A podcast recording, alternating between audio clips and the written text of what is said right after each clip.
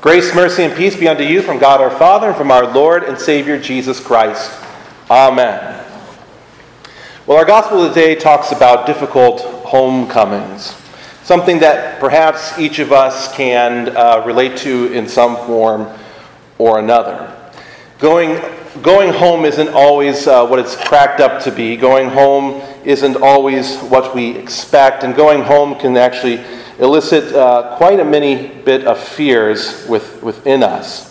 When we think about a day like today, and many who have sacrificed many things, uh, uh, limbs or life, or even their own uh, sense of, um, of a stable mind, we think and pray for our, our veterans and uh, consider them in this text as well, those whose homecomings can be quite difficult, filled with many and great challenges where we might call uh, them normal, they have to readjust to those normalities. Or maybe we think about a place like here in the ministry that we have here at University Lutheran. For our college students, going home can also uh, uh, have its own set of challenges. Maybe it could mean uh, like uh, going, going home on break or during the summer months facing parental rules that uh, they were free from for a while. Or it could also be something of the sort where they uh, go home to see their friends who they haven't seen in a while, and maybe they've grown, grown quite distant to.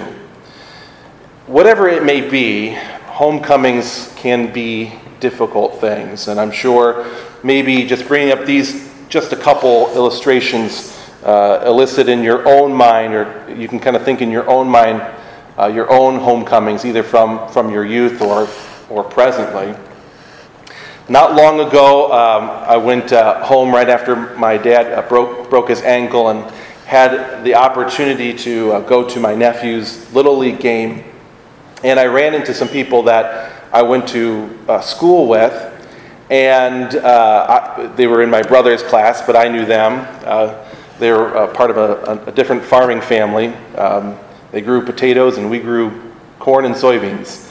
And um, I got to, to, to talking with, with them, and uh, I, I know that they meant nothing, nothing by it, but it was what they said that kind of s- stuck with me. They, they had asked, because I hadn't seen them in you know, a decade or so, uh, they asked, Are you still a pastor?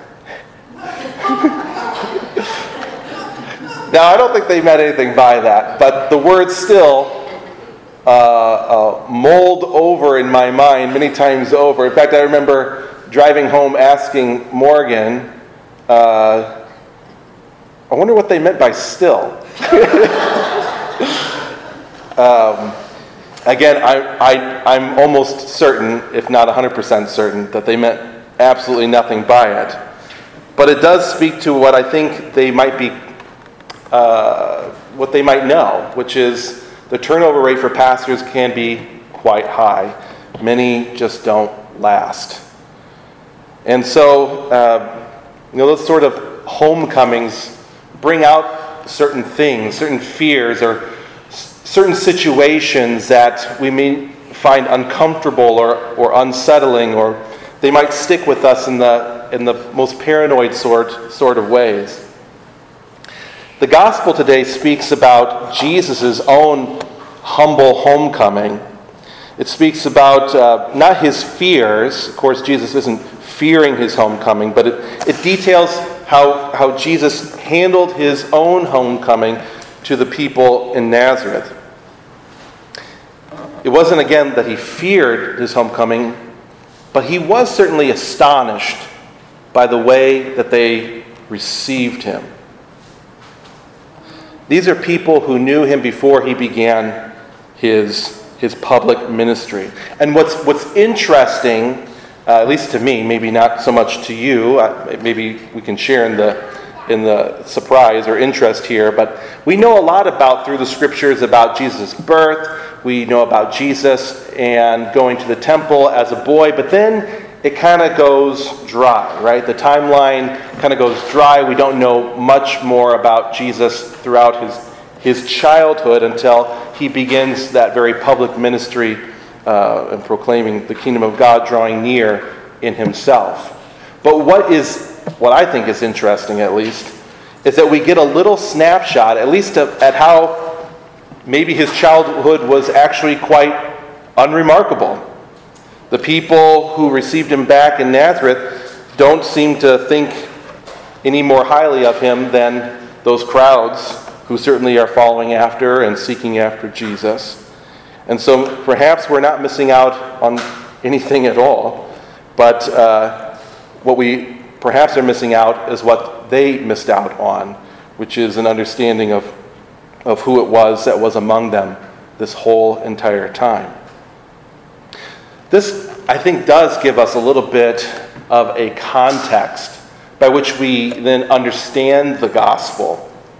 Jesus is uh, coming back to uh, the Nazarene people, and he begins to preach in the synagogue. And this is what really uh, brings to light how different he is from how they remember Jesus as a boy in his childhood. He leaves the people scratching their heads. Where did this man get these things? They say. What is the wisdom given to him? How are such mighty works done by his hands? Now, these are not words that should be read in, in their kind of uh, to their joy. These are words that are, should be heard to their offense. In fact, the scripture tells us this much that they were offended by Jesus, that he would speak and come to them in this way. They, they ask Jesus in a way that undermines his legitimacy uh, Isn't this the carpenter? Isn't this Mary's son? Don't we know his brothers and sisters? They're not all that special. Who does he think he is? So Jesus doesn't uh, uh, come back to any sort of parade. He's no hometown hero to, to his uh, fellow Nazarenes. Jesus spoke, in fact, to them in a way that left them feeling quite raw. They reacted to him not to the truth of his words, but in fact, they reacted emotionally uh, to, to him. They didn't like the way he spoke authoritatively to them.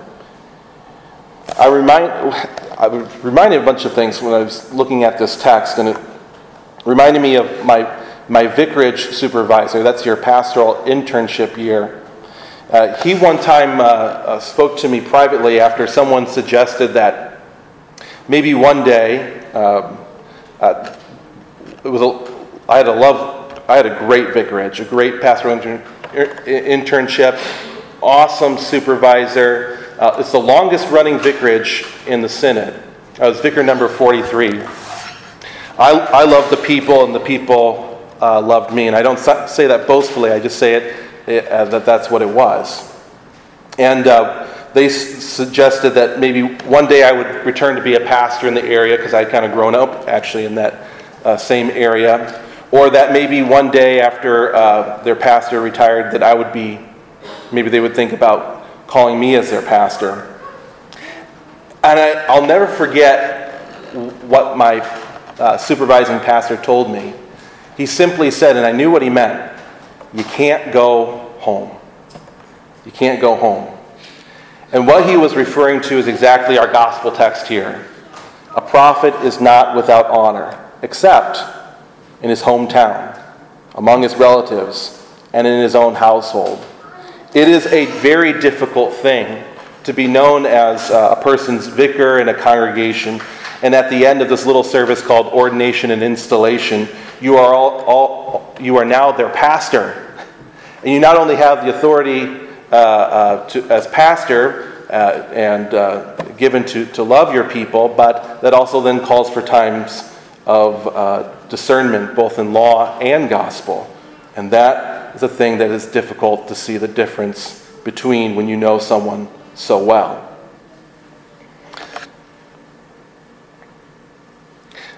It makes you think about what this text is speaking about. To you, I'm pastor, But to my relatives, like my father, I'm just a son. To my brothers and sisters, to my brother and sisters, I'm just their brother. And they don't treat me any differently. And in my own household, my name is Jared, or Dad, not Pastor. That'd be very odd to hear that. And to be clear, I'm not complaining, of course, but simply making the point that the scriptures are doing and the point that Jesus is actually trying to make with his own disciples of what they should recognize as they come to the, maybe their own hometowns, as they go among the people, and what in fact they are charged with as pastors. It's not always the ones closest to you.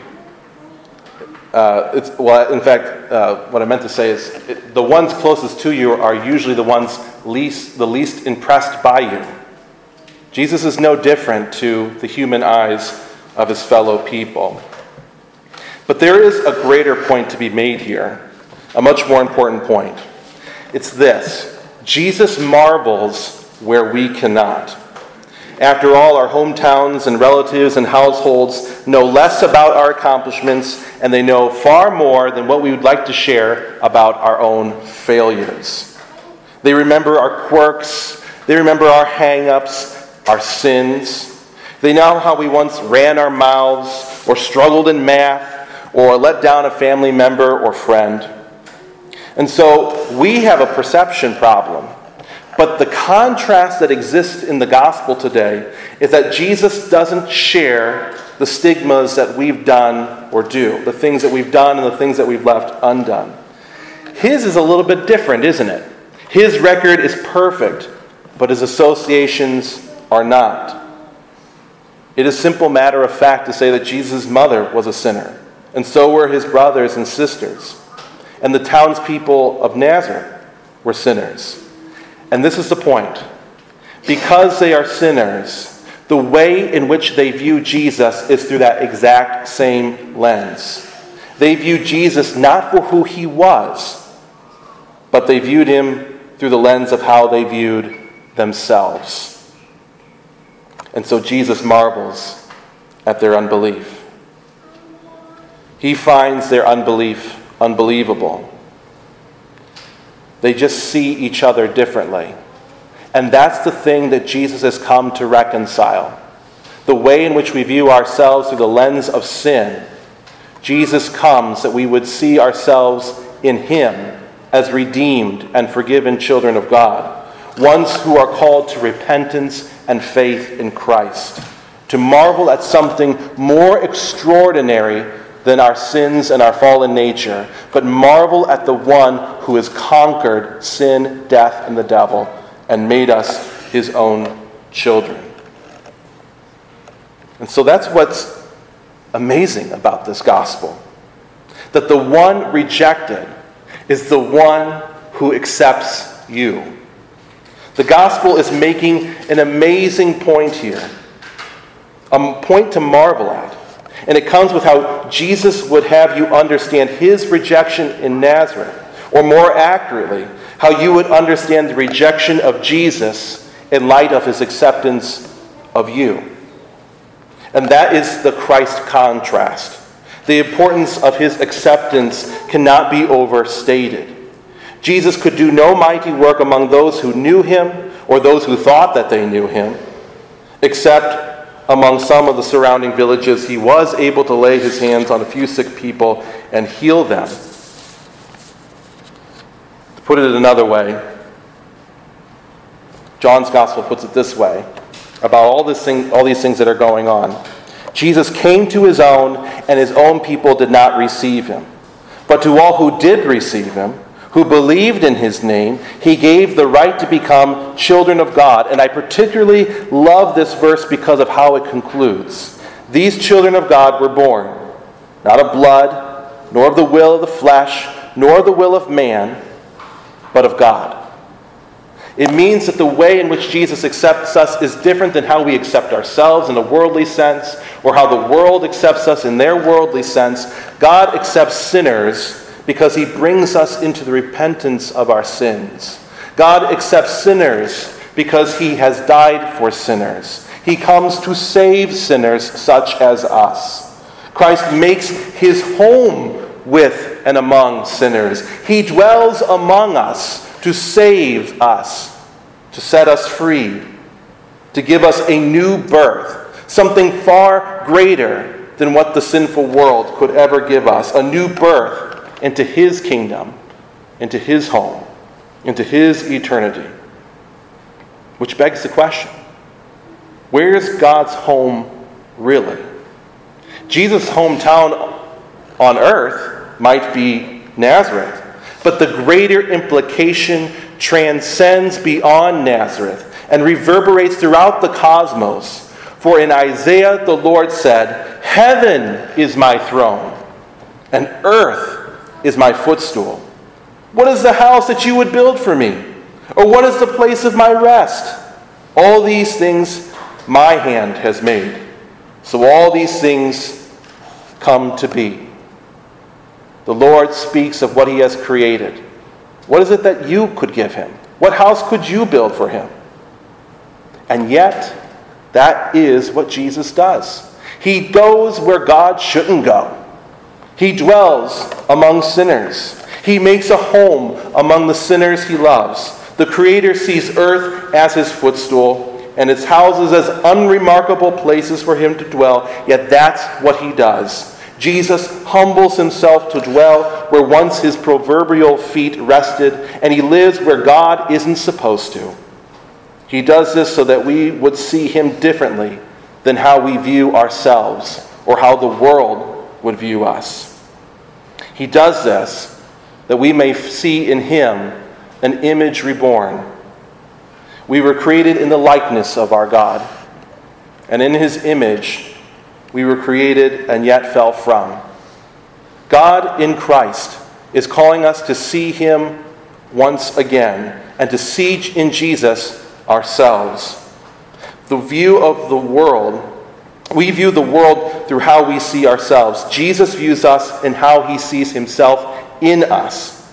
And he sees in you how he has redeemed you. And he sees in you how he has set you free from shame and every sin by becoming the shameful in your place, becoming sin for you in your place, and dying on the cross for you. He wants you to see yourself in him. The Creator wants you to see yourself in His image. So Jesus comes that you would see Him as a man, but also God. God and man. Jesus is the God man, God in the flesh. He wants you to see Him as the crucified and risen one. And as you see yourself in Jesus, you see yourself as you ought to, as a child of God. Sins crucified and already risen in Christ. Jesus comes as an insider with the outsider's message.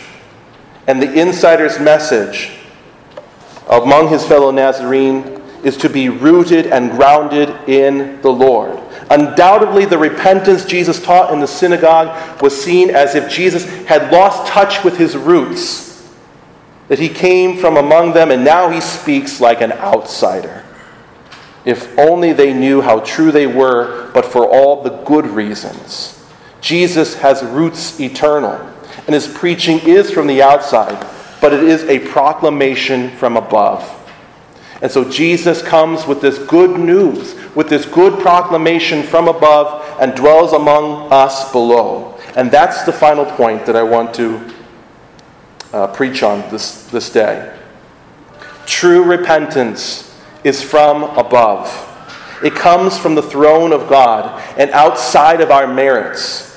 The ministry of repentance isn't rooted in man's ability to say sorry, to forgive, and mend fences in the worldly sense of those things. That kind of repentance is crossless, it's without the cross, and holds no promise in the resurrection at the end of time on the last day.